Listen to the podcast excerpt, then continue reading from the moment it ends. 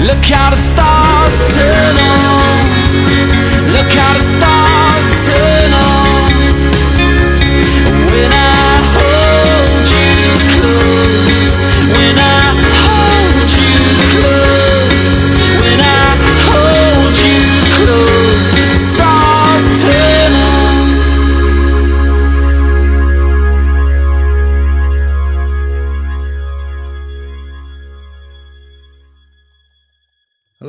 welcome to episode 18 of the Press Box. I'm Craig Colgan, and once again, I'm joined by local journalist James Rogers to discuss all the latest news and views from Oriel Park. It was the end of an era at Oriel Park on Friday night as the club said goodbye to its longest servant, Chris Shields, after a stellar career which saw him win 16 trophies across nine and a half seasons and 348 matches. In this week's episode, we'll pay tribute to Chris's time at the club by speaking to the man himself. There's also contributions from his brother Stephen, former teammate and coach Ruaidhrí Higgins, club PA announcer Mickey Duffy, and local, local media representatives John Murphy and Gerry Malone. Before all of that, we have to reflect back on another positive result for Vinny Perth, with Friday's 2 win, 2 1 victory even over Derry City, seeing Dundalk move up to sixth in the table. So, Jim, I, I would say a, a kind of nice week to, to come back. I suppose the loss of uh, Shields is, is, is sad, but I suppose the, the run of Vinny definitely kind of shows us that we're on a, a, a good run of form anyway. I think it's what, seven points in, in his first nine. Yeah, look, it's um, there's been a few false starts this this season, needless to say, but I think it's probably the first time that you can say um, things look to be looking a bit up and more organised. Um, I think. Uh, I don't think we dwell on it too long because we, we, we do want to speak more so about Chris this week. But um, the other night, I thought Nathan Gartside only for him. Um, it wouldn't have flattered and dog to be maybe three, four ahead at the break. Um, and you know, even at that own toll, pull the goal back on the hour mark for Derry, and you're thinking, you know, there's been a fair few two twos between these sides over the years, and and it probably could have went that way again. But I, and I think. You know, Dundalk maybe even a few weeks ago that probably would have probably would have drew that game, and, and likewise even come back to the and I know we discussed it the previous week, but the draw the game as well. Um, not always pretty, but got the job done. And I think if they get back to being difficult to beat um, and start looking more of a threat, which certainly they did on Friday. Now we we do hope there's more to come, obviously, but uh, it's certainly looking um, a bit better. And obviously, even moving to sixth, it's it's progress. It's a step in the right direction, and you know, uh, despite everything, like they're only three points off fourth place now. Um, even I was chatting to a fan during the week who put 50 euro on the dog to win the league at 50 to 1. And I know that's very, very, very ambitious, but you know, an 11 point gap, um, it's probably not unthinkable. Um, I, I probably wouldn't be as, uh, I hope I'm wrong, but I, I probably wouldn't be as confident in terms of something like that. But I think a good season would be if they could get into that sort of European places for next year, and it gives you something to build it. But again, it's early days, and, and I think we need to see it over a sort of longer period. And Europe's going to come up now, which will obviously be a distraction. But thought something that was interesting the other day was that um, it was the halfway point. So I suppose 18 matches between the 18 matches of this season and the 18 matches from from the half season last year. The Dog have now won 50 points, which you know, um, to put that into context, would only have been good enough for a sixth place finish in both 2018 and 2019. So they do need to step it up further. Um, now, I think what will what will help in that regard is that you know Vinny Perth has won 21 of those 50 points out of uh, 33 that was available to him. So I think um, he's probably been the most successful of the of the various people that have been in the dugout in that in that period of time. So hopefully, as I say, we can kick on from here because um, yeah, it was a sort of sad day at, at Oriel on, on Friday, but equally I think the performance gave a bit of confidence that maybe there's better days ahead as well. I suppose to, to help with the better days, uh, kind of to kind of go through even a few of ins and outs. Uh, Will Patching, I seen kind of back training with Dundalk anyway, so you know that can only add positives. But uh, have you heard of any kind of more kind of ins and outs, shall we say, or any of the players maybe leaving or? Yeah, I think I think Will just to briefly touch on him. I think he could be massive potentially because um, for me, he's probably been the outstanding individual in the league this season. Um, if you look at his figures, and I know, what there's a top three of Sligo, Derry, and uh, or sorry, not Sligo, Pats and, and Rovers, but um, you know they've probably got there with the odd bit of brilliance from individuals, obviously, but more so based on solid team than than than one player being the standout. And for, for in that regard, I think Will has been outstanding, and I'm delighted for him in one sense because he probably was written off by a lot of Dundalk fans last year. I suppose easier said than done that he can now translate that form to Dundalk, but you know if he can, you know potentially what a player we have. Uh, I think there will be a couple of ins and outs, probably not in time for the game on Friday against Rovers, but uh, I know they are looking to get maybe three or four players in. Um, certainly a goalkeeper and centre half are high up on the the radar, and there'll probably be a bit of movement as well. Like I think um, Jesus uh, Perez uh, Chino has already departed. There's there's talk of a few other players maybe leaving as well. That the likes of maybe someone like Junior who hasn't really featured that much. So there there will be a bit of movement, but at at this time I think it's probably too much or too early, should I say, to maybe speculate on the the exact personnel. But I think um, it could do with a bit of fresh blood, and I think you know even looking ahead to Friday. If you can get a win against Shamrock Rovers, I think you know what that would do for your confidence um, you know, particularly with one eye on Europe as well, uh, would be would be absolutely massive. And our assistant manager officially departed today. Uh, well, yeah, well, uh, Giuseppe was actually just a, a coach rather than the, the assistant. Um, yeah, look, it's a it's a kind of I suppose sad one in that regard too. Uh, like um, I I didn't really deal much with Giuseppe personally, but I know he was someone very well respected. I think you only have to look at the, the Twitter reaction from from players and stuff close to the camp and very very popular guy, very passionate guy. To get you'd always hear him um, on a match day uh, shouting and stuff like that. And and I suppose him and Filippo um, as a duo last year gave us some great memories. To be fair, um, I think he he's recently completed his pro license. Um, so, or sorry, not his pro license, his A license. So I think it's a it's a probably a good time for him to maybe move on and, and look for something else. But yeah, that that sort of void will need to be filled, I'd imagine, because uh, Liam Burns has been helping out a bit uh, in terms of the coaching side with, with Vinny, but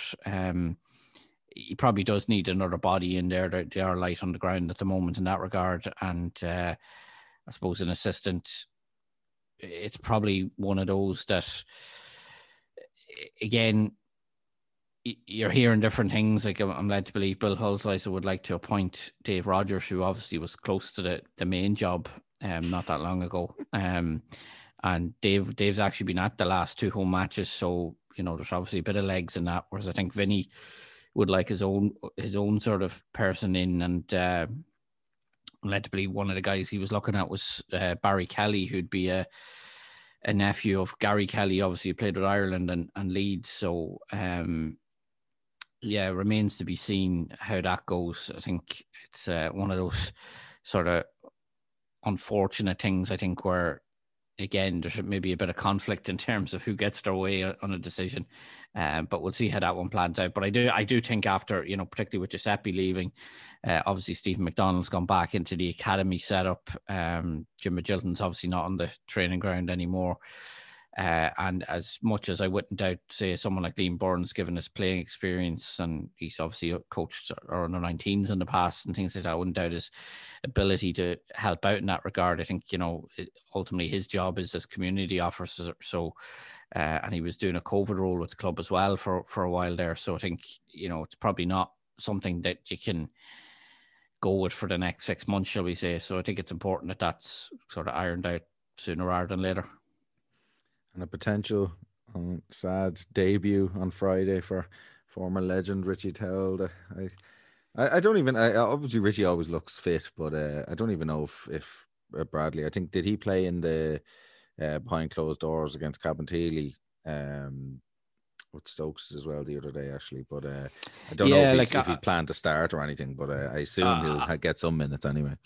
I'd expect him to start, and I think, um, look, we know one thing you'd never question Richie Towlin, and I think anyone who follows him on the likes Instagram, he's a fit lad, and he, he has been working hard, and I, I wouldn't doubt his ability to be able to go in at the at the deep end like that. Um, they probably need him as well. Like I mean, um, you know, is shocking.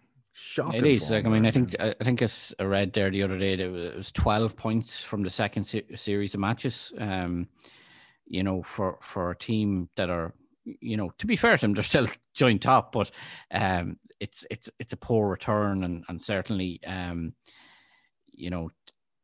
Probably more alarming for them in the short term is, you know, with Slovan Bratislava on their horizon, they, they could do it a pick me up as well. So, uh, you know, Friday could be a big game in that regard for for both teams. It could really, um, I suppose we probably, you know, they'd probably been getting away with a few results in terms of late goals and that, but we were probably the team who kind of kick-started their bad run when we when we ended their their unbeaten record in Oriel. So uh, maybe from from their point of view, beating beating us would be the the ideal way to to sort of get back on track. But um, equally, it's a great opportunity for Dundalk. I think you know that that Rovers team will be a bit low on confidence and. Um, certainly, if you if from Vinny Perth and the team's point of view, if you can if you can build on that with a win, it, it would really set you up nicely for the second half of the season. Yeah, like I, I- I do actually just want to reference the Rovers uh, form just for one second. Like, and, and I know whoever your man is that said uh, about the Dundalk thing, that, that winning the league, like that's not out of the question now. When you think like eleven points and the shocking stuff that we've played and the points we've lost, etc., etc., etc. And again, go beat Rovers and you're down to eight, and again, you've fifty percent like of the season to go and all. I don't know. And I just think the fact that everybody seems to be dropping points and stuff, like if Vinny gets things going, if we don't lose too many good heads anyway, and uh, can get rid of kind of some of the uh, maybe wasted talent and bring in some, you know, solid League of Ireland lads, I wouldn't put it past Dundalk to win. And I know that is probably a crazy statement as well, but like it actually, at the rate Vinny's going, you'd be quietly confident, like. Yeah, look, uh, the only thing I'd say to that is it's- early days. I mean, um, as much as listen, no one would be happier than me if that was the case. But uh, uh, you know, Friday was only the second time this season they've won back to back matches, so um, they they definitely need to improve on that if they're going to even get Europe. Never mind the league. But there is opportunity there, and, and I did reference it, and it, and it wasn't. I think a few Bohs fans took exception to it. I put a tweet out the other night, and it, it wasn't a dig at Bohs necessarily, but more so how perception of you in the media can, you know, I, suppose paper over how, how you're perceived because, you know, I made the point that I think since um since Filippo and uh, Shane Keegan left the club, and and I don't think any Dundalk fan would, would claim that results have been brilliant since that. Then, as, as an overall package, obviously be, there's been good moments, but a lot of bad ones as well. Um, we've actually taken three more points than them. I think it was twenty five to twenty two, um, and even now, you know, I think there was people tipping Bohs for the title over in recent weeks, and and really, really talking them up. And I, I'm not trying to take away from Bohs in that regard, but like you know, if, even if you if you look at the only reason they're three points ahead of us is because you know a referee failed to give a, a blatant handball in the closing stages of the game in Oriel. Um, and I'm I'm not particularly moaning about that, but it it does. I think there's been so much negativity at times around Dundalk in the media. And listen, I'm not saying I didn't contribute to that in a, in a little bit, but it sometimes does uh, kind of make things appear worse than they are, and and equally at other side of the coin, it can make things maybe seem better than they are. Um, but definitely, um, I think the top three, uh, you know, they're they're level on points, and I'm not saying none of the three deserve to be up there, but there's probably been opportunities for all three at various points to kick on and pull away and get a bit of a gap there. And none have really taken it. And because of that, it's kind of left it open to, you know, a lot of teams. If if anyone can sort of put the sort of run a form together that, and I know it's easier said than done that Dundalk did in 2019 or Rovers did last season, you know, it's definitely there for the taking. But um, on current form, I mean, who would you back? Uh, you know, no one looks to be, you know, even look at someone like Pat. Um, just when you think they're going to be the ones like to, to, to, to draw with Waterford, which you know you'd have to say is a bad result when you're going for a title. Um, so it, it, you know, a lot will determine too in terms of business over the over the summer. Um, in terms of you know, again, uh, we're we're, we're referencing Dundalk mainly, but who do other teams add or who do other teams lose? Um, that that that will dictate a lot, I would say. So, I suppose maybe by you know we're we're just about to come into July. I'd say maybe by the end of the month we'll have a much clearer picture, particularly when I suppose the fallout from Europe and and all that is uh, better known.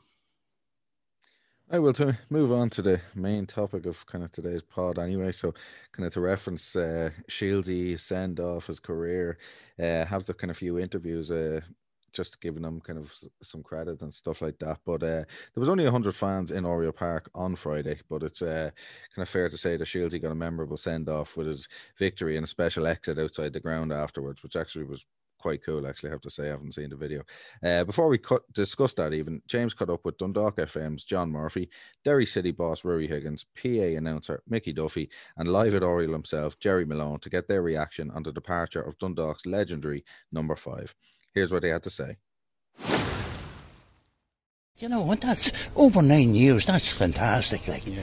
you know, very few people can say that. When you're back commentating next week, I'm sure it'll be a weird thing not seeing his name on the team sheet or not mentioning him. It's, you know, when you when you mention someone for so long, like it's a if you, I'm sure if you had a pound for every game you commentated that he played, and yeah. you'd be a rich man.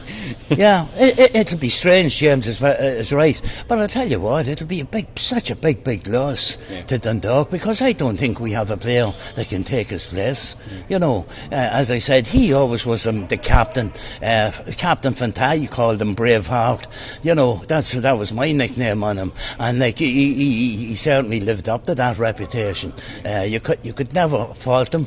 You could never say that he didn't give us all. Okay, you had bad games giving us all as well, but he was the one man that you would always look up to. And uh, I think it's a very sorry day when the likes of Dundalk can afford to let a player go like that because he's a big, big foundation at this club, and now we've lost it. Thanks very much, Sean. Appreciate You're welcome, that. Jim. Season. Can I just ask you about Chris Shields a minute because you would have played against him, uh, lived with him, played with him, coached him. Um, what what do you make of his contribution here um, over guts of a decade? Absolutely phenomenal. Um, I think he's tasted everything because he was in the team, wasn't he, that nearly got relegated. And I think the supporters were on him at that point. He, he was, I remember him telling me when I was a player here in 2014, but they see his progression and, and uh, development. I actually I seen it firsthand myself in my own eyes. His development over a period of time was phenomenal, and, and uh, I think he's been a massive part of, of why this club has been so successful over the last number of years. And he's a really good lad as well and a funny lad. So, no, I think the club will miss him. But in fairness to Chris, I, th- I don't think he owes Dundalk anything. Um, I think if he wanted his move, then he's well within his rights to, to be closer to his family. And uh, and he's got himself a good deal at a good club. So um, I, I wish him all the best, and I've got the utmost respect for him. Thank you. Thank you. I'm with Gerry Malone, uh, broadcaster for many years with LMFM, now a regular columnist in the Dundalk Democrat, just reflecting on Chris Shields' last game with the club. Gerry, you'd have sort of seen him right from the beginning, you've interviewed him many times. What's your thoughts on his departure? I think it's a sad, sad day for the club that Chris is uh, departing. Um, I remember no more than yourself, James, when he arrived here in 2012 under the, the late Sean McCaffrey, and he quickly established himself into the team he was in and he was out. But my thoughts straight away on his departure tonight. It's a sad night for Dundalk FC. It's a sad night for the supporters. It's a sad night for Chris. But having said that, it's genuinely what Chris wanted, and I think that Dundalk, to be fair, uh, d- done him the proper service by not waiting to hold on to him for another six months. If the man wanted to go, he's given so much service the least the club could do, could have done, and they've done the right thing to let him go. You'd have seen many of the greats over the years, the Tommy McConvilles, the Martin Lawlers, the Jimmy Hasties, you know, go back, uh, you know, over half a century maybe. where where does Chris rank in, in those along with those names. And I suppose we probably it's only now we can sort of reflect on his contribution now that he's going because it's it is at an end. But where where do you think history will, will rate him in terms of the all-time greats? I think history will rate him right up at the very top. There's absolutely no question about it. Like his ventures in Europe and I mean you were away you saw him against Zenit St Petersburg is it, it, it, the effect he had on, on those particular games I was just told outside there by one of the players from Zenit who was late, late, has lately been sold for an astronomical fee mentioned that uh, or that, that, that, that he was uh, Shields was absolutely enormous and had a huge influence, great effect, one of the best players you ever saw. I mean, there's so much European experience right across the board. And again, you've you've been there at the away games, and uh, you've seen him like I've seen him, of course I have, and I, like I, I I rate him at the very very top. Yeah. He's going to be, I suppose, a player who's just synonymous with this great period that we've had for the best part of a decade. Um, obviously, we hope it kind of continues and a lot up in the air at the moment. That's for a different day, I suppose. But he is going to be sort of remembered with that Kenny era. Yeah, he's he's certainly without doubt he's he's synonymous with the with the with the great times, and you know they're the times we can we can talk about. But we, we can go back to 2012 and we can remember the performances he had in a year when the club was on its knees and was about to go go under, and Paul Brown and. Uh, Andy uh, came in and Andy Wigsman came in and Andy Connolly, sorry, I beg your pardon, came in and, and ploughed their money in and got Stephen Kenny in in 2013. What was the first thing he did? He he, he made sure he, kept Chris Shields and and, and, and John Mountney, and uh, you know, in that 2012 season they played a, a, huge role in keeping Dundalk in the Premier Division. If if if they had gone into the First Division in that playoff against Waterford, uh, there would never have been a Stephen Kenny era. So. I, I, I go back, I always go back to the beginnings of a story, and the beginnings of the story occurred in 2012. The seeds were sown, and then came the Kenny era, and the rest is history.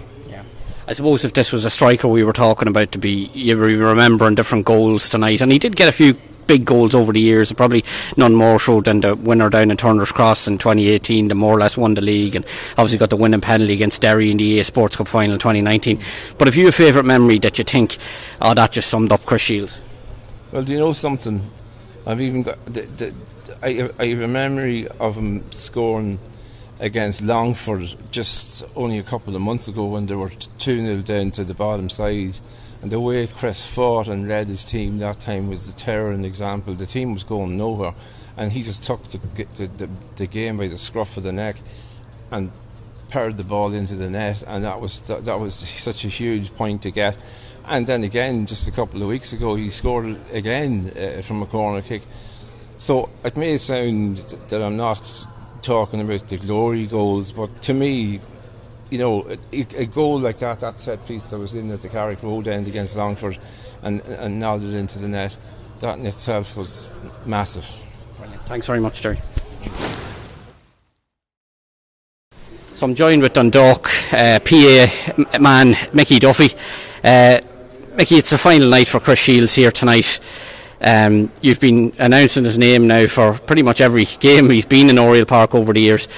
Where does he rank for you in terms of the many great players who played for this club over the years? Oh, definitely James, top five, without a shadow of a doubt. He's what nine and a half years here. His first season under Sean McCaffrey, I thought he was a bit wayward and and uh, didn't think he was going to hang about. But Stephen Kenny came in and he transformed him into the player that we know and love. He's been an absolute stalwart for the club top five. And again, you, when you when you mentioned the number five, which is obviously synonymous with Chris, he won five league titles here, and you you had the pleasure, I suppose, of announcing the players coming out when they were getting their medals over the years. He always seemed to get that bit of an extra roar from the crowd, didn't he? A real fans' favourite. Absolutely, yeah. He's one of those players that he wears his heart on his sleeve. I know it's a, it's well worn cliche, but in, in, in Chris's case, uh, I, like to say blood, sweat, and tears applies to him as well. He, he, he give everything he give, uh, irrespective of what club he probably would have played with in that time, he'd give 100%. But we were lucky to have him for that nine and a half years, and we do wish him well. uh, we know he's coming to the end of, of his prime, as it were. We've had the best of him, and we wish him well. Uh, what a wonderful player, and, and fantastic favourite here at Oriel Park. Really, the epitome of someone. It's a cliche at times, but wore the heart on the sleeve, didn't he? He did. He certainly did, and uh, who would ever forget those amazing performances he turned in for us? And and I'm just thinking about earlier about the supporters who love him so much. A lot of the supporters we have now don't remember a team without him. Yeah. Because they're, they're quite young and they never remember a team. I remember growing up and I don't remember a team. Say, in my youth, uh, Tommy McConville was never present when I was growing up, and it was hard to imagine a time without Tommy. And then, of course, when Tommy moved on, that was another big blow to the club as well, and a blow to supporters. Obviously, age caught up with him. But age isn't really catching up with Chris. He, for personal reasons, he, he's moving north, and uh, uh, they're, they're going to get two or three great seasons out of Chris up up in the north of Ireland. There's no question about it. He mentioned himself during the week. I think Alkmaar is a moment that stood out from Ciarán Kilduff's interview, uh, or sorry, not interview, goal at the end. Um, he, people forget maybe he, he won that free kick. We were down to 10 men and he went on this marauding run up the left wing thinking he was Daryl Horgan or something, won the free kick, which ultimately led to the goal. And I suppose in many ways that sort of summed up the the sort of passion of the player to keep going at that stage of the game when you looked like you were heading for a defeat, albeit, well, yeah, I think many people would have accepted a 1 0 defeat when we went down to 10 men that night, wouldn't they? Yeah, and I, I was lucky enough to be there as well, and uh, uh, half the town were there. they took over Alkmaar that night, and uh, it was in the dying seconds of the game when he won that free kick. When, uh, like like you said there, most other players would have probably just said we will accept a one 0 defeat, but not Chris. No, no, he he knew there was something there, and of course Daryl Horgan stepped up to float in that amazing free kick, and uh, Ciarán Kilduff on the end of it. And, and Chris is part of that. And he's part of everything good about the club for the last nine and a half years. Even this first season under Sean McCaffrey, we knew there was a great player in there, and he just needed he needed the coaching and, and, and direction that Stephen Kenny brought. And uh, well, and, and, probably the only regret I would have in his nine and a half years here at Oriel Park is that he's never been awarded an international cap. He's he so deserved it for his for his play. And I remember even Martin O'Neill coming to some of our European games and remarking that Chris Shields, yeah. well, yeah, he was by far the most outstanding player on the on the pitch, and he should have followed it up with, with actions and given him a called him up to the squad because League of Ireland players are every bit as good as, as players in the second and third division levels in England. And Chris really should have given been given a cap. Well, I suppose by the time this goes out, we might know the answer. But have you anything special planned tonight from in terms of a song or a special mention? I'm sure during, during the course of the game, if I'm sure. Well, I, I was thinking of playing Frank Sinatra's "My Way," you know. Now the end is near, but I, I think it might be a bit too somber and morose. I have another special lined up. It's Kirsty MacColl's "Thank You for the Days," and I think that's that's probably the most apt song I can play for him tonight at the end of the game. And I know that the fans are gathering outside the uh, the stadium after the, the full time whistle. So hopefully Chris will go out and uh, uh, acknowledge that. I'm sure he will. Of course, he know he'll know they're out there, and it's a pity they can't be in here. We've only got hundred people in here to see his his his final game, and I just I'm thinking tonight it's his last competitive game for Dundalk as captain, and I noticed last week when we got a penalty, he, he grabbed the ball and Hoban took it off him. I hope he grabs the ball tonight if we get a penalty and nobody takes it off him. Yeah. I want him to. He's six to one, by the way, to score a goal tonight. I know lots of people are lobbing money on him, but uh, not not for that reason. For the reason uh, he, he's played he's played the captain's part. Even when he wasn't captain, he always seemed to be the shadow captain which I loved about him. And uh, he will be sadly missed here, and I, I will miss not calling his name out. It'll, it'll be weird, yeah. not calling his name out, but we just have to get used to it. And like I said, he is pastures new, and we do wish him well. And sure, who knows, we could get Linfield in, in some Europe or something. In, yeah, in some in some cross border tournament or the Setanta, whatever that United Nations Cup might be uh, reignited at some point, and, and uh, we'll see him back here. Of course, there's I would love to see him get a testimonial. Nine and a half years of brilliant service. I think he deserves a testimonial. Yeah. He did mention something about a statue himself. so, uh, whichever comes first, the unveiling of the statue or the testimonial, we'll have him back here for, for, for a night of celebration. Yeah. There's no question I, about it. I think we're all overdue a party at this stage when, when, when COVID goes. So maybe that's the, the, the nice way to end it all. But listen, thanks for that, Mickey. Really okay, appreciate it. right, Thank James. You. So what did you? I suppose you were at the game, but uh, I, I I seen the kind of send off anyway, kind of uh, shieldy with the the flares and kind of going out and kind of shaking a few hands and stuff like that. But uh, I thought I thought it was really nice, even with the kind of only hundred people there. But I, I thought it was for nine and a half years. You know, I think Jesus, that was it was just it was nice to see and sad to see all at the same time.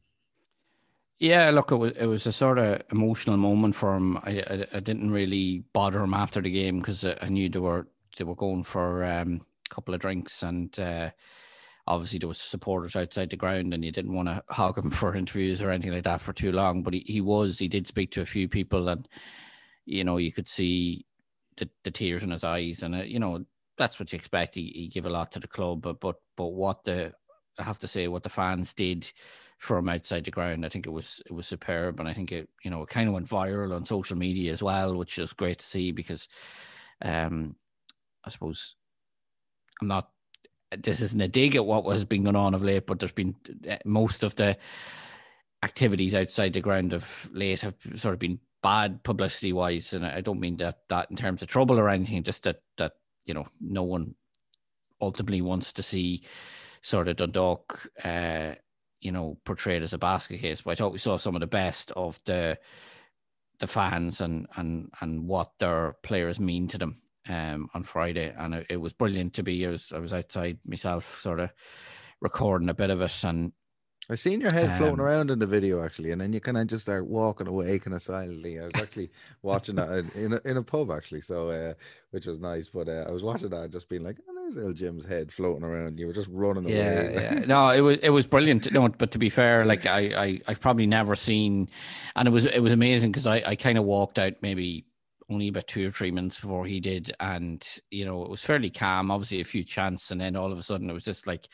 see a red. I think I, I seen it was uh, Dave McMillan uh, tweeted him saying he was like Kane and WWE or something coming out because all of a sudden the role was just like a red. It was it was uh, it was brilliant. But I think he was genuinely touched by us, and I suppose um, you know before he got into uh, I think it was Andy Boyle drove him off. Um, before he got into the car, one of the last things he said was he you know he wished. Uh, everyone well for the season and, and said I'm not gone forever. So maybe there's that glimmer of hope that we'll we'll see him back in Oriel someday in, in some capacity. Um, but certainly I don't think he'd be forgotten in a hurry. Absolutely not. Well, Chris's parents, Sonia and Bill, as well as his wife, Shauna, were lucky enough to be in attendance in Oriel on Friday for Chris's final game. But on Monday, James caught up with his brother, Stephen, who told him how proud the family were of all he had achieved at Dundalk FC. So I'm delighted to be joined by uh, Stephen Shields, who's a brother of Chris Shields, um, just to sort of talk about his time, I suppose, growing up and and uh, you know the family reaction to Chris's time at Dundalk. Um, Stephen, I presume you weren't there the other night, but I'm, I'm like I'm sure like everyone else, you've been looking at the reaction on social media, and it must be great for both you and the rest of the family to to see how much your your brother was appreciated at the club. Yeah, um, no, actually, I wasn't there during. I actually had a prior uh, commitment, but I he did ask me to come up, and I was kind of slightly regretting that I didn't. But uh, I got a plethora of um, social media uh, stuff sent to me just from friends and other members of the family, and it it, it was such a, a lovely thing for any club in the League of Ireland to do for anyone. And I know Chris, and like I said, I I I, I tweeted out like he will really appreciate it. He really does. Um, he he loves playing for Dundalk. He loved the town of Dundalk.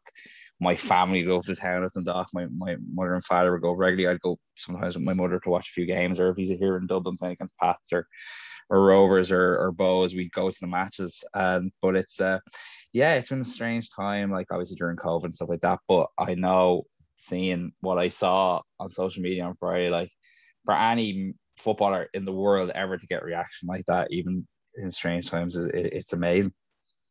Yeah, I was actually I was up in Belfast myself when I suppose news broke that he was, uh, I suppose, officially gone. It probably wasn't a great surprise to people, but when officially gone, and it just kind of exploded, and he was trending, you know, across Ireland on Twitter and stuff. It's it must be surreal for you to see someone who I'm sure you would have kicked ball with each other in the backyard and stuff to, Yeah. to see what he's achieved. You you must be both proud and, and amazed as well at, at all he's done.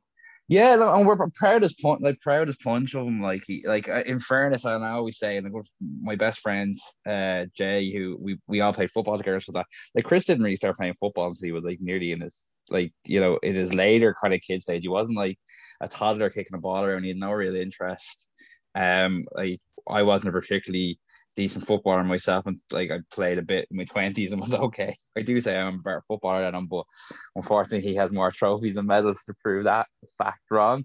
Uh, but yeah, it, it, you know, it's it's so strange to see him playing as a kid. I used to go over and watch him in the community centre here in Clondalkin and play for I think it was Clondalkin Celtic at the time before he became St Francis, and there's this kid who's like just scoring worldies from the halfway line, and his his coach is here going wow, and then to see him go up then to progress to play, you know, with Bray Wanderers, and he had some you know lovely experiences there. But then I think Dundalk he really started to thrive, and he had his ups and downs too, and he, he'd admit to that as well. Like I remember meeting him once after a particular bad game when he first signed with Dundalk, but the thing about Chris is he, he has passion. He doesn't like to lose that's a massive thing for him. Uh, but yeah, it, I, am you know proud to say like you know it's it's not very not many people can say they watched their brother play and the and the FAI Cup and win and lose and you know win trophies. It's it's it's amazing to see, and he kind of pretty deserves it because he works hard for it. Yeah, and like like you're a screenwriter yourself. I mean, when you look at this as a story, it, it's probably almost unbelievable. It's Disney-esque. I described it as at times when you look at like Dundalk as a whole, but then even his role in it. I'm sure if there was ever a film made of it or something, it'd be he'd be a very central character because one thing that always stood out with me, I remember I think it was um, something like the 28th of September 2012, where Dundalk went to Tallaght in that first year, and I think they were beaten 7 0 in Tallaght Stadium that night. And it was a real low point of that season. And four years later, they were back in that stadium beating Maccabi Tel Aviv on the same date yeah.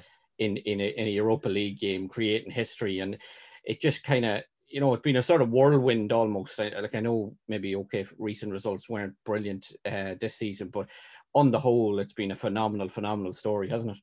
Yeah, like you know, it is. It'd be, it'd be a great sports stories, and you look like like Leicester in England and stuff like that. But to see, I remember, I'm like, like you know, when you're when you're going to play Dundalk in 2012, and you know you're fighting for you're against relegation, and then all of a sudden in a couple of years you're lifting trophies in the same place you're fighting for relegation.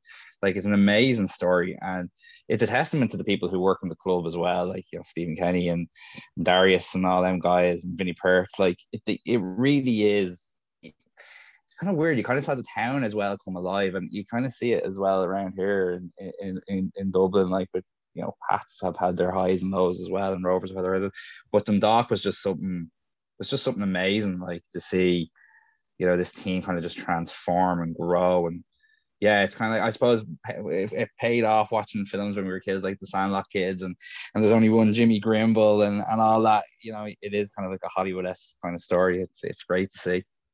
Yeah. And you mentioned the growth there. Um, I suppose this next step from is part of that growth because I suppose even uh, over the last few days, a lot of pictures of him, you know, when he was a, a young kid joining up until now, or he's uh, yeah. like like us all lost it, lost a, few, a, bit of hair over the years and oh, stuff yeah. like that. But it's the it's the it's the I suppose the right thing for him and his family to to do this because I suppose it gives him more time with them and it you know it it, it sort of more longevity to his career potentially in terms of uh, just security and stuff like that. So he, he's probably showed a bit of maturity in making that decision because I can't imagine it was easy. No, it, and to be honest with you, we did have a phone call one of the days um, uh, when he was kind of toying with the idea of leaving Dundalk. And my advice is you have to do what's best for you at the end of the day, it's like when you're in a job and you, you can like, oh, look, I, I really love my job, but my family comes first. And I, and I think he did, you know, he did think of it in a kind of a logical kind of, you know, uh, family man self. But he, I know for a fact that it wasn't an easy decision for him to make. He, as I said, he loved Dundalk. He loved playing football up there. There's a great bunch of friends he's made up there. Um, and he it's not easy to know, it's like any like anything you spend nine years nearly 10 years at a club where you've done amazing things. And then you go well look i have to do what's best for me. I've you know two young kids my wife. And uh you know football is a funny thing because you don't know when when opportunities will come or when they won't, and you see players where their careers just stop dead and they don't get to play. But you know, Chris just wants to play as long as he can, but he also wants to enjoy his kids growing up as well. So it, it's kind of a, more of a logical move for him. But again, a heartbreaking one. Yeah, look. At the same time, we all hope he does well at Linfield, but I'm sure, like the whole family. I know you're you're obviously Clondalkin based, but it's uh you've probably taken the Dundalk to heart now, and I'm sure in years to come, even when he does eventually hang up the boots, he'll be well, both you and him and, and other members of the family to probably be keeping an eye out for Dundalk results, be going to the odd game here and there, that sort of thing, no doubt. Yeah, no, we. I was just talking to my mother about it yesterday. Actually, I still have uh, on my FotMob app. I like Dundalk. If I don't see the games, like it will come up uh, with the kind of scores, and I'll, I'll be keeping that there. And my mom and dad were saying, look, even if they can't go up to Dundalk for some games, they're playing down here. We're very lucky. Clondalkin is kind of in the middle of Inchicore and Tallaght, and we're not too far from, uh, you know, Phibsborough and Alfred Bow. So there will be some matches, and I, I, I, sometimes do love going on a Friday night and you know watching the lads play, and we'll we'll keep on uh, keep on top of them. But it's funny we were saying yesterday that there's a part of us in our hearts, a part that know that at some point, maybe in the future, in the future, in a different role, that Chris will probably go back to the dock in a different kind of role, hopefully. And I think he'll kind of be welcome back there because you know people love him so much there. And it, well, obviously, that showed on Friday night, and you know, there's on social media where people like, please don't go and stuff like that. But um, yeah, we'll definitely. I, I think my mom and dad will miss their trips up to the. Is it the jockey? Is that the name of the pub? Jockeys, yeah, yeah. Yes, they they love going up there and doing stuff. And my dad likes meeting people there, and my mom knows a lot of people, and she was getting an outpouring of text messages as well from people. So yeah, we will keep we'll keep watching Dundalk, and uh, you know, I think you know I think for Chris in a way as well, that's it's kind of a, a home away from home too. So I'm sure he'll be watching the results too and be down for a few games when he gets the chance. Yeah, and he did. He did say he's starting his badges now, so like a managerial future, be it be it at Dundalk or anywhere else, is a possibility for him. Is that something you think he'd thrive at? Oh, 100 percent. I um I think he thrived in that, and I think he thrived in punditry as well. And Chris is Chris loves football, like he's always with. like, but he's the only Portsmouth supporter yeah. I've ever known in my life. So he, he has a real eclectic taste in football. But I think he'd be really good. He's very I know there's reports of him that sometimes he can be quite uh, passionate is another another word for angry sometimes, but I think he has that kind of head for football. He loves football. He loves everything about football. If there's football on TV, he's watching everything. So, yeah, I think he'd make a really good coach. I actually really do think make a really good coach. I think he and he's worked with some of the best the country have to offer. So you, you, kind of learn from the people who you, you you learn from. So Stephen Kenny and all that isn't isn't a bad kind of precedent to kind of set your sights on either. Yeah. So we'll see. Have you a favorite moment from over the years yourself of watching? And and I know there's probably at times, I don't know if you were particularly there, but there is times that the families came together as well for be it celebrations or whatever, big post match events or anything. Is there something that stands out in your head and, you know, that even 10 years from now, you'll still look back on with fondness? Yeah, I think it was the first year Dundalk won the league.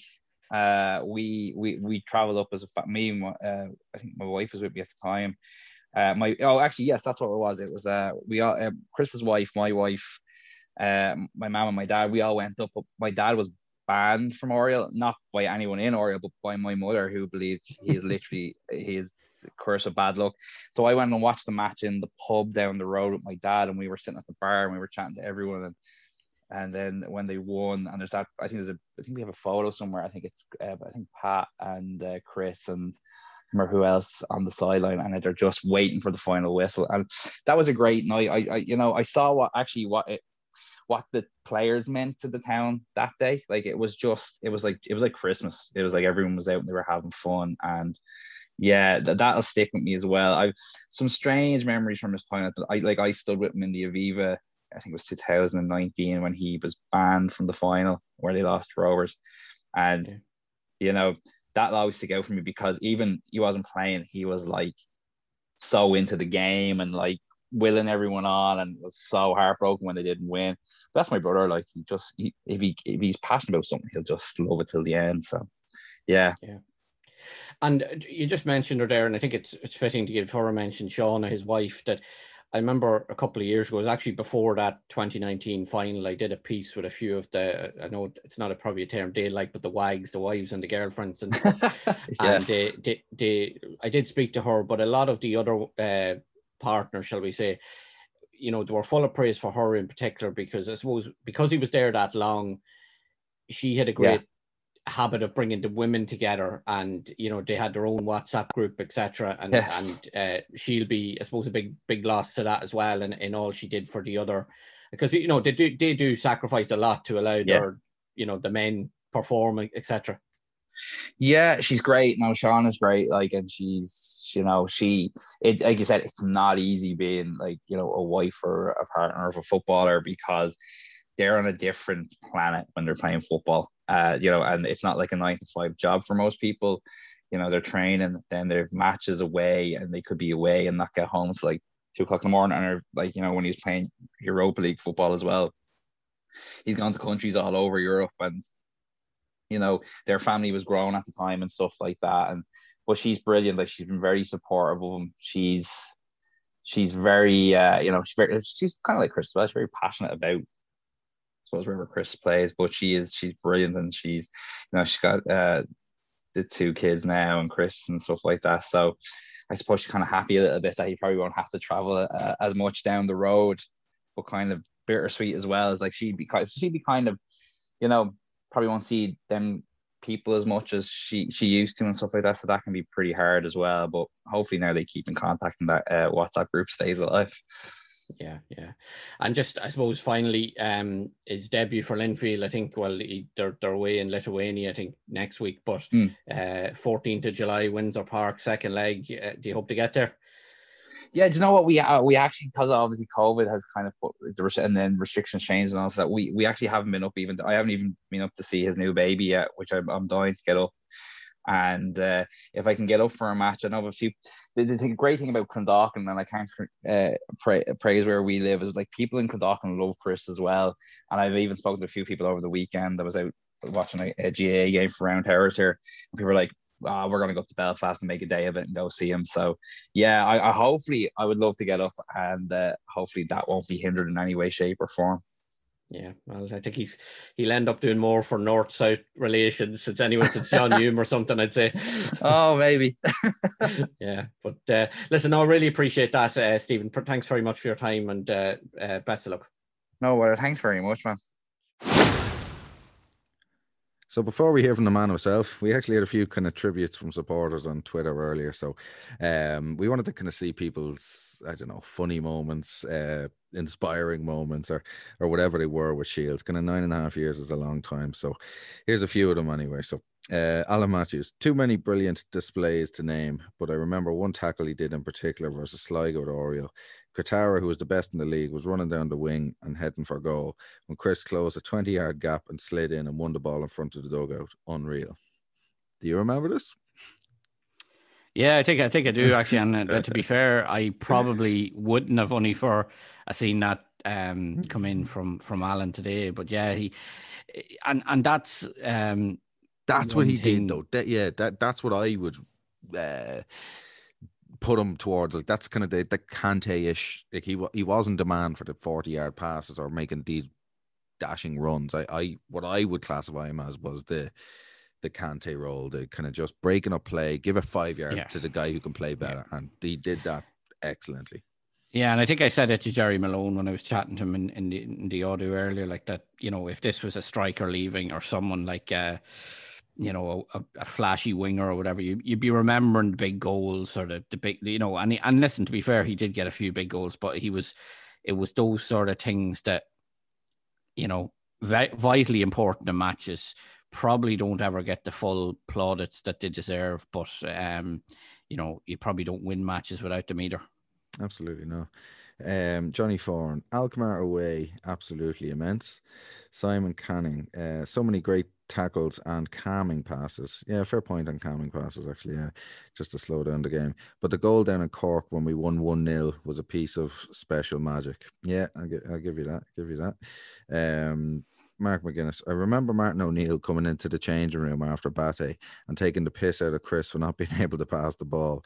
After that, he easily matched it against all opposition sides in Europe. That is true. He did say that him, didn't he? Yeah, and and and uh, it was, uh, I suppose, it was a touching moment, maybe because he, he was you know, tongue in cheek in one sense, but I think it was uh, praising Chris for his performance that night. Because look, I think nearly everyone was a hero that night, but he he did really rise to the occasion as well. And I think even um, I remember speaking to Axel Witsel, um, who you know, ironically, we see now doing doing his thing in the Euros and stuff. But like uh, Witsel actually name checked him as someone that like uh, he really admired and stuff. So I mean that that was the sort of level. And I, I know there were people who at various times were saying, you know, Ireland could do worse than take a look at them. And probably unfortunately that never came for Chris. Um, you know, but uh, you know, I don't think he can have many regrets from his career. To be fair. Absolutely not. Uh, last one, Jay McKeown. That goal down in Cork, it was an imperious performance from him that day. Um, yeah, that's two mentions for the goal in Cork. But I, I do remember that actually. It was it was kind of a, a big moment anyway. But anyway, that's and he that's owes me as well. He owes me because one of his favorite things was he done a he done a pass in a President's Cup final, um, kind of outside of the foot out to the to out wide, and I, I think I forget who put the cross in then, but it was crossed in. I think it was Pat Hoban scored, but uh, it, it kind of was one of his favorite memories. But I actually was just recording it on my phone that day, uh, which was probably the, the only reason it existed. But um, yeah, uh, he did, to be fair, he did um, probably earn his career, got criticised for his passing, but um, he did actually have a decent range on his day, you know, and uh, I think it was probably something that wasn't appreciated as much at times. Not not not so much by the dog supporters, but by but by people judging him as well. Well, it's fair to say that Chris will live long in the hearts of supporters for many years to come. But on Monday, James caught up with him to discuss his best memories from a trophy laden period at the club, why he decided to, to depart despite having six months left on his deal, and his hopes for his future at Windsor Park. Look, just the reaction to Friday, I suppose. Um, you probably got a little bit of it um, last week on social media, but then outside the ground, I'm sure that's something you probably couldn't have envisaged. Yeah, no, it was, it was brilliant. Like I wasn't expecting that at all. It just goes to show, like I'd well believe it now. People were saying online, like he would have got a few thousand in the stadium, and I, I kind of well believe it now, seeing the people's kind of reaction and demonstration they put on for me outside the ground out there. It was, uh, a very, very nice touch to go away on. Yeah. Um, it just uh, makes you probably think if only you had got that testimonial, what, what could have been like. Ah, uh, yeah, who knows? I might be invited back. You never know. But uh, it was a, it was a very nice send off. Even a few of the lads in training for Linfield today said they seen it. It was very impressive and stuff. So it's, it's been everywhere, really. Yeah, yeah. You're, you're obviously you mentioned it there. You're, you're straight in. Um, what was it like being the new kid uh, after so long of being the old stalwart in the dressing room? Uh, very, very different. I haven't been, I haven't been a new kid in the change room probably since I was a young flat right? Because even when I came in, I thought everyone was new. Yeah.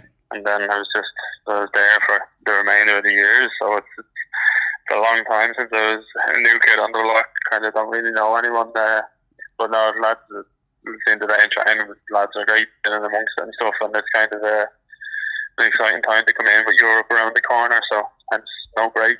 Yeah, and obviously, yeah, that we, we we we did mention it there, like you know, Lithuania for your debut, and then obviously second leg Windsor Park. You know, it's it's not a, a meaningless game. You're going you're going straight in at the deep end. No, no, it's it's a, it's a great debut to have.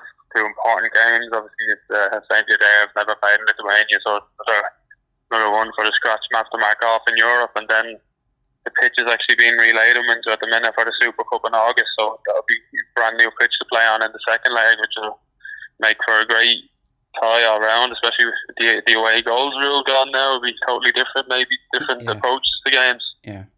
And, and you did get to play in it uh, there a couple of years ago in the Unite the Union Cup. It's, uh, you know, for me anyway, it's probably better than the Aviva. I know it's not as big or whatever, but it's a, it's a great ground, isn't it? Yeah, it's, a brilliant ground. I remember everyone in the squad that night was complimenting it and saying how good it would be play, to play there. Like every second week, play our home games there, and, and that's that's the story for me now. But it's a great game, like a great uh, great stadium. I can't wait to get going in now. Really. Yeah, yeah. Uh, just on your departure, I suppose that you know there's so many I'm, I'm sure you you read some of them yourself, rumors in relation to it and that sort of thing. But it was just something you wanted to do for, for you and the family rather than a, a case of well Dundalk aren't doing well, I'll I'll jump ship now. Is that fair to say? Yeah, it's a hundred percent. I read, like I couldn't. I was on social media all week reading brilliant things, and people are so kind, and I'm still to this day like flabbergasted at the kind gestures and words people had to say. So that was brilliant. But some of the stuff I read then was just total rubbish. This was it was a hundred percent my decision. I said like like I said, were a few uh, few reporters. This is me. I went to Jim Magilton and spoke to them from a father and a person's point of view rather than an employee and a player. Yeah. So just uh, having two kids and doing so much traveling was taking its toll on me, and I just felt it was time to be closer to home. And it's not as if I've stayed for a year and not done well, and then I said this isn't for me. I've I've done nine and a half years of decent work, I would say, and I think they that's why they respected us so much. And I think I kind of left it although it wasn't it wasn't some news people would have wanted to see. But I, I think I kind of left in the best way. I'm not going to a rival team in the league for money reasons or anything like that. It's, I've, I've come closer to home to be closer to my family. So, like, this is something you'd wanted to do, even if you were six, six, eight points clear, top of the league at the moment. This would be still the right move for you. Yeah, this this was kind of always on the horizon, and it just came about uh, suited both parties that we could get it done this transfer window, and that's where the, the club were brilliant with me. I can't you know commend them enough for that because I thought I might have some. They might just come out and flat out and say no, and they they were very very understanding from where I was coming from, and that's where the the silly stuff I've seen about me agent online. Like you and I know who my agent everyone knows who my agent is. It's Liam like me and Liam are friends before we were agents. I went with Liam as an agent because he was my friend first, and I, it was me that brought this move to Liam. And seeing some people's opinion of Liam to say he's some sort of Mino Raiola character holding clubs for ransom is just absolute nonsense. I don't think a lot of people know what agents actually do. They they broker deals that players are interested in. They don't tell you this is on the table and this is what's happening. Yeah and then to see some of the abuse that he's getting, it's, it's affecting. Like I don't know if it's affecting his home life, but it annoyed me enough that it's them to his wife getting messages on social media, and it's just it, it's not nice, and it's not what I'd expect of Dundalk fans because he's a he's a local man at the end of the day. He has kids and being harassed on social media and stuff just isn't very Dundalk like from the people I've got to know around the town. Yeah, yeah. Well, look, hopefully, um, in relation to you and, and, like it was, I think it was mainly positive. So that's. Yeah, no, no, it was brilliant towards me, yeah. but that's what I'm saying. This was hundred percent my decision. It was yeah. David David Healy's from the same town as me. Like I took a meeting with him. I I know him ish from around the town. So just being through, through football and football people, and just this opportunity arose. I, I really couldn't turn down, and just um, I'm happy to be close to home after a lot of traveling. You know, a lot of people don't see the the me getting up at half four, five a.m. to travel to Dublin Airport for European ties or the 15, 16 hour days I put up in a way to Sligo, having to stay over in the dock, maybe getting home at half 12, 1 o'clock the next day. Like I, I would be away for a long, long time in away matches. And I know there's other people in the league that are in the same boat, but yeah. I think I've done it long enough. Yeah, yeah. And you you did have a, a second wee wee boy Dara is it recently? I suppose that's yeah. that's a game changer in life, isn't it? It is. I have two under three. I have Evie that's two and a half, and I have Derek eleven weeks old. So it's just it's and we have uh, not that we've no support. We've it's just uh, myself, my wife, her mother and father, and then that's it. All all my family are in Dublin. Her siblings are spread around yeah. Scotland, Australia, and Dublin themselves. Now, my own mother would come up at a drop of a hat because a lot of people know her in the dog, yeah. in the dog what she do for the family, but not feasible. Yeah, yeah. It's just it's, it's time to be closer to home. Yeah. No, it's hard. I missed my daughter's first steps being in the training camp Spain last year. Now I know this could that could have happened. I could be training for Linfield and miss Dara's first steps. I know it's not, but yeah. just goes to show you do you miss little milestones, although he's be out of your control anyway. But just kind of it was a, that weighed heavily in on my decision to come play for Linfield. Obviously, it's a great club as well. Yeah, you, you've probably I I know maybe every year you look back and reflect on a year, but you probably not look back on your career as much as in the last sort of week or so. And it's probably something you probably didn't envisage doing maybe till you retired or something. But you must be thrilled when you like you probably don't think about it in the moment, but when you look back at what you've achieved at the club, you must be very proud.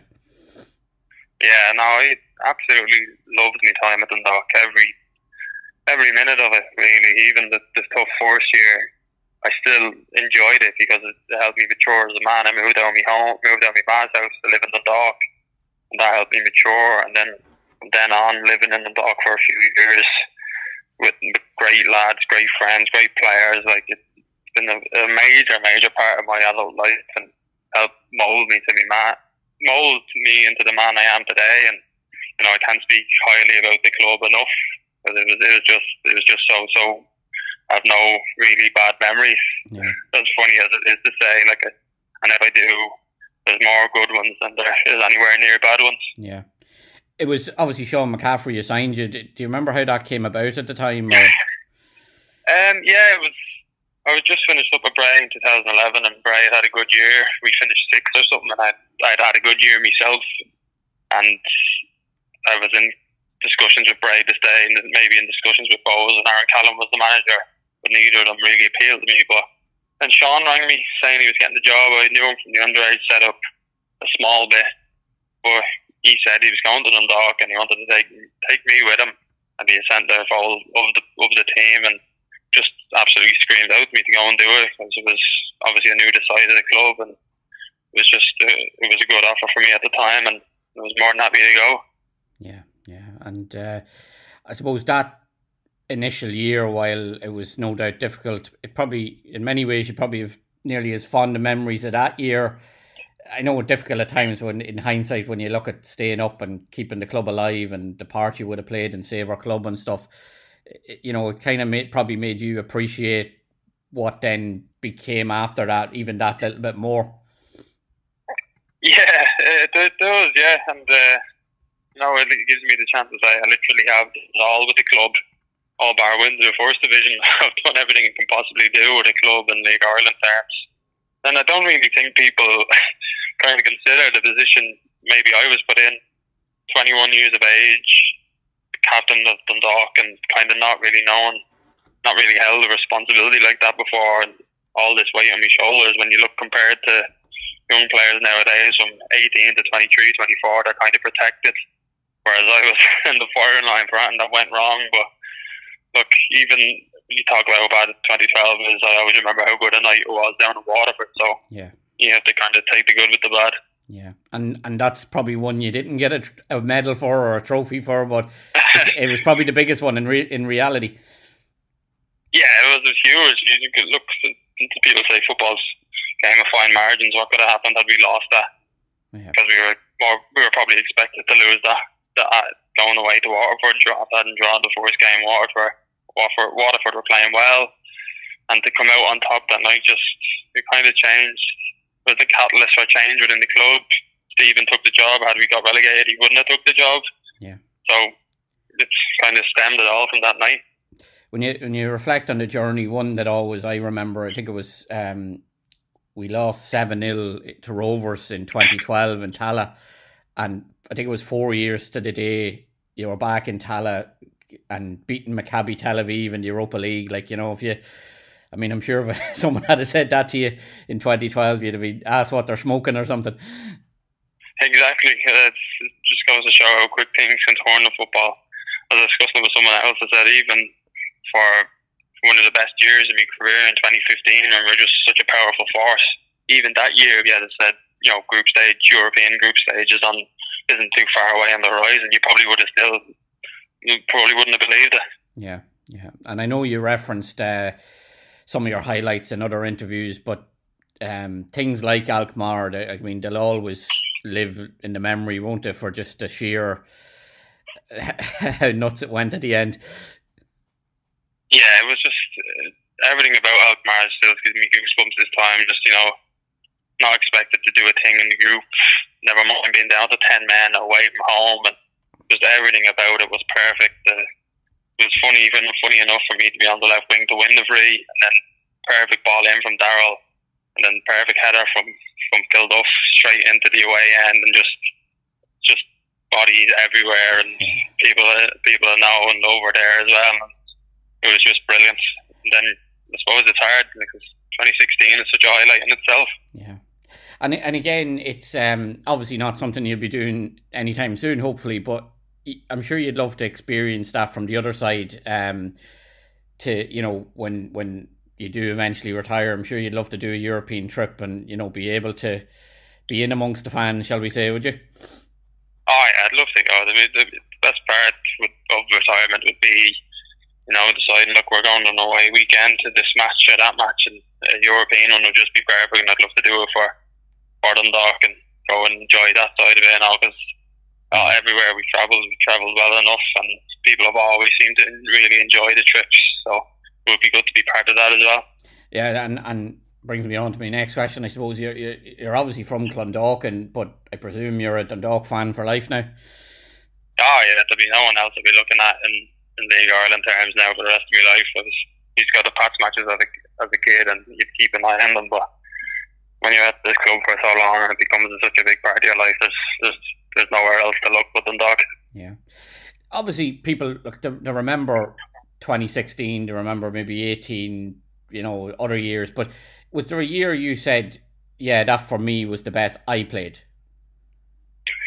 Um, the best I played probably would probably would have to be well.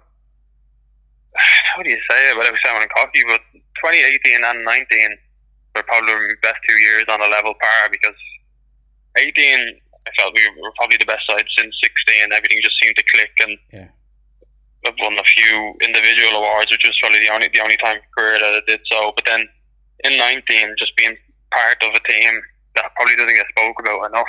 I would say if a, a Dublin-based team were to do what we did in 2019, it would be talked about a lot more. You know, to be 13 points behind in late April and be told that the league is over, to go and win it by 15 points, a, a 28 point turnaround, and to win it against your closest rival on on a night where you know you could win the league. I think at that Pats Bohs or Rovers, maybe even a Cork to an extent. I think you'd probably be talking about more, but I can never understand that we didn't kind of get more adulation to what we done that year. Yeah, and yeah, like when you think about it, like I know you were, I think was it eighteen yourself, Pat and Mickey were up for the PFAI, PFAI yeah. Player of the Year. Mickey, but, Mickey won the PFAI, and then I ended up winning the the FAI one. Yeah, which is which is incredible because normally someone like yourself, I know you got three big goals that year actually, but it's norm it normally goes to the flair player or the top goal scorer or something. So for someone like you to win it, you know, probably take shows how good you were then because I think you have to be sort of extra special to compete with. Like you look at Pat, Pat won nothing that year, and I think he got what thirty two goals 30, or something. He broke, he broke the record that year, and for, for unfortunately for him, he had no individual trophy to show for it at the end of the year, which is, I'm sure, it might have been a tough one to take for Pat, given his two mates beside him are getting a trophy each. But I don't think he would have minded too much given the medal count at the end of the year. Yeah, yeah. You, you, you said something that kind of stuck with me at the start of the year, um, I think before the President's Cup, about you've no friends in football. Well, one friend in football, I think Dave Webster. But uh, are you, are you reassessing that now? Ah, that was always tongue in cheek. Webby, Webby's always be, he'd be my best friend in football. We've been friends for years, but I just tell lads I don't like them to keep them out of my personal space in Dundalk. Yeah. But now, like I've been playing for so many years, and you made some very good. I've made some very good friends for life. That like to Pat, Fats, Mickey, even Dicky coming in in the short window. Like nearly everyone in the dressing room is. I've never had a bad dressing room. It's like amazing to say over the past nine nine and a half, ten years even when going through the best of time it was always a brilliant dressing room to be involved in because of the characters and the lads in there. Even like even look at my wife with made lifelong friends and, and Mickey and Pat's girlfriend, they have their own WhatsApp group and all, which is probably you don't maybe see that in other clubs. So it was uh, it was so as much as it was special to me, it was special for my family as well good. Me mother and father made great friends along the way. Yeah, I think I, I just to give Sean a mention because I did.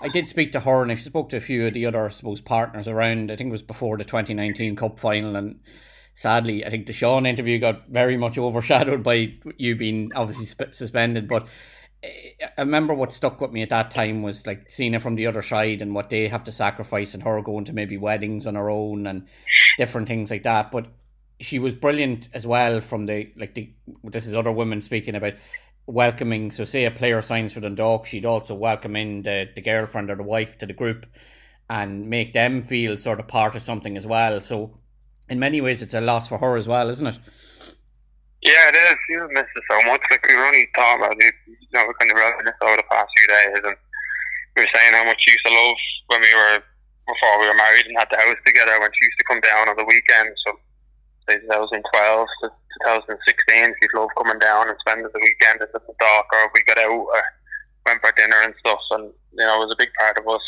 in the beginning of our relationship as well. It was the middle ground between the two cities, like so she loved it as much as I did. And like you said, the, the girls' WhatsApp group who often knew stuff before the lads' WhatsApp group from the team knew. And the girls were always very welcoming for new girlfriends into the club, especially if, if they're so maybe from overseas or from the UK or whatever. Even that was good for girls who were moving to a new, a new, a new town and that. So they were always brilliant, and it was a real kind of family-ish community within the club.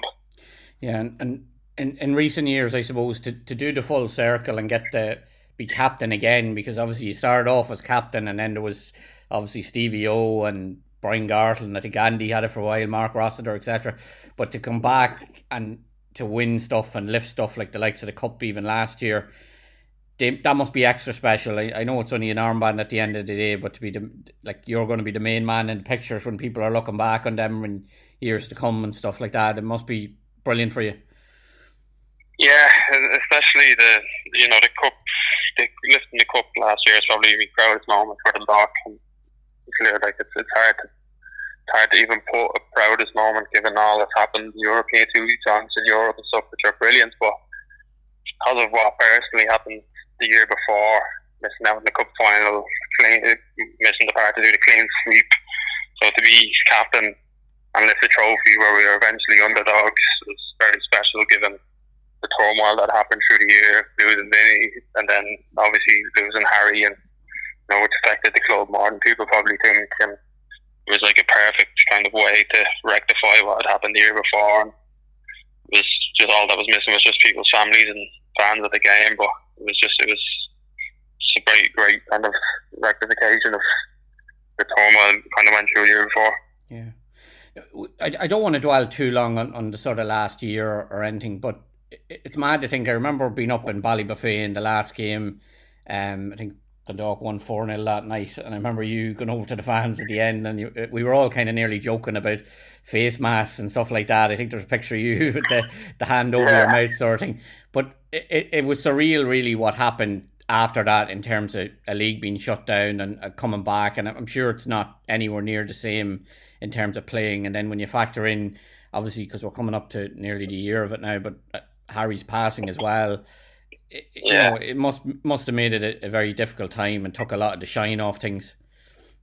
Yeah, it was it was very hard. It's just uh, obviously everyone had a, not an awful year since it started, and hopefully we've control over a bit of control a bit of normality back now. But given what happened, we didn't know whether football was going to come back, whether the league was going to be scrapped, whether clubs could afford to continue to pay players. Like it was a big kind of grey area for a number of weeks. And obviously, uh, Harry Harry's passing in the middle of it all made it even harder. You know, gigantic figure for us in the club. And then to try and get over that, and things weren't going right in the pitch to an extent, but to finish off with a group stage campaign, which was still, was brilliant. We all loved the European campaign, but you know it's it's hard without fans, and we all know how well people would have travelled to London to see us against Arsenal, and how how big a crowd probably would have been in the Aviva for the Arsenal game at home, and it was just kind of hard without your family there for the FAI Cup final. But it was difficult, but so everyone had a difficult year, I suppose. So Yeah, yeah. I suppose you- you're you're bowing out at a sort of time when both t- life in terms of COVID seems things seem to be getting better, and look, I know it's only a couple of matches, but things seem to be getting better on the pitch as well. Do, do you do you think this year can still be a good one for for the lads? Yeah, definitely do. Sure.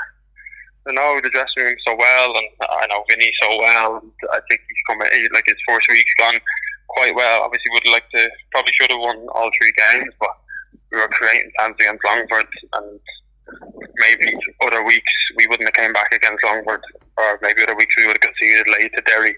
So I think it kind of shows that he has come in, steady the ship, and knowing Vinny, he won't be happy to just stop there. He'll give people certain goals and the team certain goals to just keep climbing the table, and that's kind of all the lads can do for now. And I've full faith in them because there's some great players in the squad still, and probably now more than ever they need support from the town and, and the fans, and kind of put things to the side and try and support the players on the pitch because like I see day in day out how hard people are working, and sometimes you can just go through a rut in football, and it's just how it was for the first half of the year, and nobody was more angry than the players. You know, we had more talks in that dressing room than we than we had putting on our kit. Probably, uh, you know, it was a difficult time for us too. Yeah, we we attempted to hit that penalty on Friday. Or would would Pat allow you? I grabbed it in intention that I would, but then Pat said let me hit it, and look, it was more important for him yeah. to get more goals. If, like I said, it's if he's moving up the scoring charts, the team are doing better. So it's better for him to have more goals than me to have a memento heading off into the sunset. Yeah. I have plenty of them anyway. Yeah, it's well, it's some achievement to finish a career at a club after nearly a decade, and you've I think you've more you've more medals than you have than you have goals for the club. So that's that's, that's why I didn't hit the penalty. yeah, exactly. Well, be some story. I was actually chatting to someone today, and he put fifty euro on the dock at fifty to one to win the league you come, uh, uh, you know, I know it's a long shot, but uh, if it did happen, you'd be coming back for another league medal. well, you made a point there, and I've seen obviously people biting at for the great year that both are having, we're three points behind them. Yeah, yeah. So look, stranger things have happened, but I don't think the lads will be talking about league titles just yet. And yeah. there would be the big, big time in the year now, especially with Europe around the corner and a chance to do well in, in the new competition and kind of just take it from week or two, three weeks at a time. Yeah, exactly, exactly.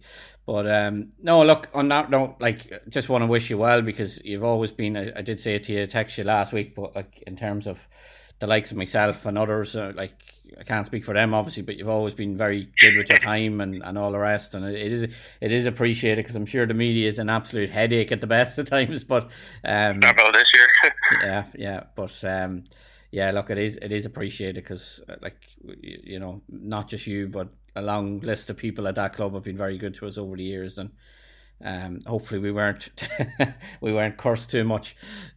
Nah, nah. It was always good to deal with the, the media, especially the local outlets. Yeah, yeah. Yeah, well, look, I, I was joking with someone the other day. You probably do more for cross border relations than anyone because the amount of people saying they'd love to go up and watch you now in Windsor Park and stuff. Or you had exactly, yeah will uh, increase the crowd capacity now with a re- uh, an influx of visitors from the south now. Oh, listen, yeah. I like again. Look, I won't hold you, Chris, but I really do appreciate it, and uh, thanks for everything over the years, both as a a fan and as a, a reporter. Really is appreciated, and I hope we'll hope you do well up there and add a few more trophies and all the rest. That's the plan, anyway. Brilliant. Listen, cheers for that. I really do appreciate it. Thanks again. No worries, James. Thanks very much. Thanks. Bye, bye, bye. bye an, an, an honest interview, uh, as you would expect with uh, with Shieldsy. But uh, you know, I suppose it's only kind of coming to people and stuff like that when you see social media as well that now he's gone. That kind of when you do go back to Oriel now as well, that like he's kind of somebody that won't be there. But uh, again, I think speaks very well in the thing. I think he answered all the questions honestly that we all thought, and um, it, you know, he was moving for you know reasons of Dundalk's demise or Liam Carroll's influence around, and he kind of answered all them kind of questions kind of straight up. So kind of a good interview and an honest interview actually. Yeah, look, he's a he's a good lad. Like I mean, I, I speaking with the reporter's hat on me for one moment. Like he was always very forthcoming of his time. A, a lot of the guys were. I don't want to single him out, but like he he was, and he kind of he he's a funny character too. Like he'd be a good man for a one liner and stuff. You know, he'd be entertaining, and you can only imagine. I'd say he was a great man to have in a, in the dressing room at times to kind of lighten the mood when it needed to be. Um, but yeah, it's it's it's kind of sad to see him go. It'll be, I suppose, weird not to, you know, see him there. Um, I suppose that number five jersey, he's had it. He actually wore number six in his first season. Liam Burns at the number five, but it just kind of you used you're so used to seeing it on a team sheet. I think earlier this season he was on the bench for a game in Ballybofey, and it, it's just weird to, to not see him in the starting eleven. And I suppose that's something we'll have to get used to now. But um, I suppose what a what a legacy he leaves behind. Um, you know, I, I don't think too many supporters would have been overly disappointed had he not re-signed in 2013, and um, you know, to see how devastated they are now in some cases to, that he's gone. I think it's it's testament to the man um, and and his growth because um, I don't think you know been a lot of good players at Oriel Park over the years, and I'm I'm going back, you know, even to bygone years when I say that, but I don't think anyone has improved to the level he did, and uh, you know I think. Dundalk was very good to Chris Shields, and I, I think, but Chris Shields was very good to Dundalk as well. I think it's a it's a, a very fair point because when I try kind of even surmise in my head, like eh, you know, from looking back, if you just say over the last ten years, you know, who are the great players for Dundalk, the best players now, and like I sadly, I wouldn't put Shieldy in like the top three best Dundalk players that there were, etc. But I would certainly, if you were to go, as you said, go back to 2012 and 13, what I would do is say he was the most improved by a country mile like he he developed himself there eh, you know he he grew physically you know he, he his game smarts um moved forward you know he, he could read games better. He started every game. That was essentially kind of what he did. Um you know was there technically gifted players better than him? Yes but you know kind of as I said earlier, like in that Kante role, if you can get a guy that can just do it, break up the play, you know, spread it around, slow it down, you know, and and he developed that in his game immensely. Like it, the the growth that he got out of that, and and I think, you know, you see sometimes I don't know people reference, you know, you've always these really talented guys like a fucking who'd be like more gifted, uh, whether it's a Horgan or Mickey Duffy or uh, not necessarily a tell, but um, Shields was this you know, I always actually put this guy down as well, but he was he was the John O'Shea kind of character that he was. I would feel he was an average footballer that worked his bollocks off, that gave everything that he could to develop the needs, develop his his game and stuff like that. And I think he got the absolute maximum out of his game for Dundalk, and I think he's an absolute credit to the league. And you know, listen, may may he kind of his continue go in uh, in Linfield because they've got themselves a, a cracking experienced pro now. Yeah, it's funny. It's funny you say that about the the John O'Shea reference because I think you know uh, he probably was that sort of utility player initially. I mean, he, well, he, when he initially started, I think well, Stephen originally signed him as a centre half, and and funny enough, that's where he finished up as well. You know, filling in in recent weeks. But um, like I've seen him play left back for Dundalk. You know, you know he'd play anywhere, and even you know he's had some big moments as well. I mean, I think it's easy to remember the sort of flair players, and that's why you'll always think yeah. of a Horgan or someone like that. But you know, you think back to like even Alkmaar and and you were there as I was. Like people forget at times it it was him that went on that galloping run down the left wing mm. that won the free that led to the equaliser. And I think there anyone who was there, I think their moments you'll never forget in your life. And you know that some big goals too. Like it was you know effectively his goal in Cork that a few guys referenced there that mm. you know that more or less won the league that year, which was you forget about it now, but like how big that was because 2017, Cork had sort of got ahead of Dundalk for probably the first time after what three years of being runners up, and um, to to win back that title was a big moment for for the club for Stephen Kenny, uh, and it was probably fitting that it was someone like him who popped up with the winner, and then you know even Vinny Perth's first trophy, the uh, Sports Cup final, he the, the winning goal in the shootout, he the winning goal in the shootout over in. Uh, Tiraspol against Sheriff in, in, on the way to the Europa League group stages last year, which that, that to be fair was probably the game that got them there. I know they had to play Klaksvik after that, but it was the it was really the Sheriff game that was the, the toughest of of that sort of run. Um, he was a very good yeah. penalty taker, actually. It was kind of just a Yeah. no nonsense kind of hard down the middle kind of bang, you know. So you know, he's a very very good penalty taker, actually. what what whatever works. I mean, like you know, we we seen this week in, in the Euro with someone like Mbappe, you know, who, you know, undoubtedly talented and undoubtedly undoubtedly one of the best finishers in the world. But like you know, sometimes you, it does just doesn't go for you. But Shields was fairly steady. I remember well, Talbot saved one against Bohs a couple of seasons ago, but but by and large, I think his record was fairly good.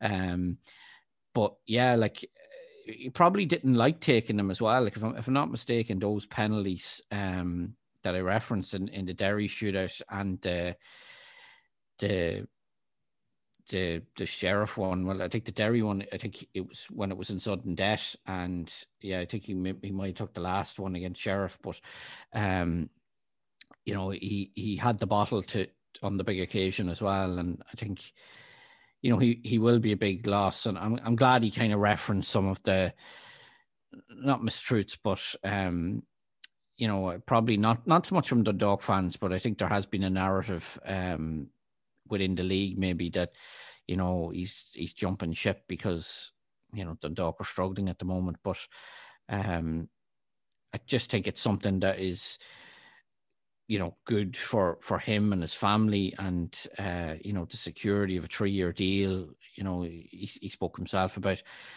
what it would mean playing in, in somewhere like Windsor Park every couple of weeks. You know you, that that can only but inspire you. And you know even you see now is like his debut for Linfield I think you know straight into to a Champions League qualifier over in Lithuania like you Mm. know and it's I think it's country number 20 that he'll be playing in competitively, which is, you know, it's a phenomenal achievement. If you had to said that to him and, when he joined from Bray, that you'll, you'll play in 20 countries and play in two Europa League group stages. And, and, you know, you, you, you wouldn't nearly rule him out doing something like that again because, um, we were actually up at the Carabao game um, in Windsor Park a couple of seasons ago, and Linfield were probably unlucky not to claim a big scalp at that time. They're, they're, they're going full time now, and that's surely going to be an ambition for them to sort of kick on and uh, you know make that sort of European breakthrough themselves. And you know, as you say, with someone like him in there, they've a much better chance than they had before now. I think. Yeah, and I think I, I suppose even to, to go back kind of further, I know when people kind of uh, look at him and stuff, and when you think of Shields as well, you think of some of the moments, but you also actually think, wasn't he captain with all the kind of save our club thing? So all them images that people have with all the banners and all this kind of stuff. So he really had such a such an influence and such like he was a he was a larger than life character as well. So like it, it'll be hard to um replace that, uh, especially looking at their midfield now. Like and um I think that's a big loss to Dundalk. But uh, as I said, um, for him, his kind of larger than life moments and characters, like you, you know, I have to say uh, again to back, like I I wish the man nothing but success, and I, I think we've kind of we've definitely lost one anyway with him kind of heading off to Linfield, but not for one second do I blame him. I think he did the exact right thing for him and his family anyway. Yeah, hundred percent. And look, we sort of joked about it, but there, like there wouldn't be much love lost between the Dock and Linfield, obviously. But I think that sort of will be a little better now because I think everyone will keep an eye out from everyone will wish him well and um you know it's it's he's had a brilliant career and you know you never know maybe it'd be great if at some point he could get back for a proper send off. You know, I know we referenced how good the other day was, but someone like that, you know, deserves to, you know, probably get his moment in front of a few thousand people on the pitch and stuff like that.